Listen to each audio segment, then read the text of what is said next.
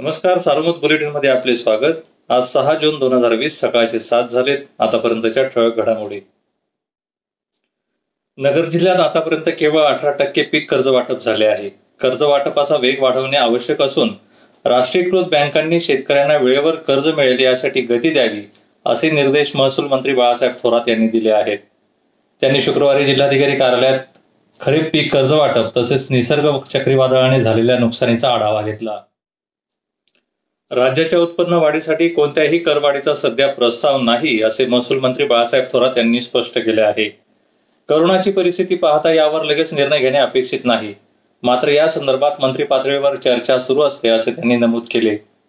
केंद्र सरकारकडून पाच हजार चारशे कोटी रुपयांचा जीएसटी परतावा मिळणे आवश्यक आहे. मागणी करूनही तो हिस्सा मिळाला नाही.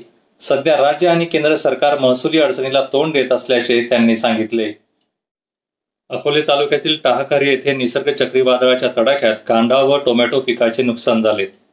हे नुकसान सहन न झाल्याने विलास दामुने हे या शेतकऱ्याने आत्महत्या केल्याची घटना समोर आली आहे.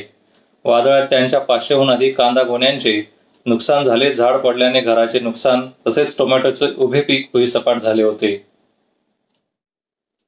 वादळामुळे महावितरणच्या नगर संगमनेर श्रीरामपूर आणि कर्जत या विभागाला मोठा फटका बसला आहे. सुमारे दीड कोटी रुपयांचे नुकसान झाले आहे. वादळात एक हजार एकशे तेरा विद्युत खांब कोसळले. वाहिन्या तुटल्या व अनेक ठिकाणी रोहित्रांचे नुकसान झाले. जिल्ह्यात शुक्रवारी पाच जण करोनामुक्त झाले. त्यात श्रीगंधा फॅक्टरी येथील दहा महिन्यांच्या बाळाचा समावेश आहे. कोरोनामुक्त झालेल्यांची संख्या आता पंच्याण्णव झाली आहे.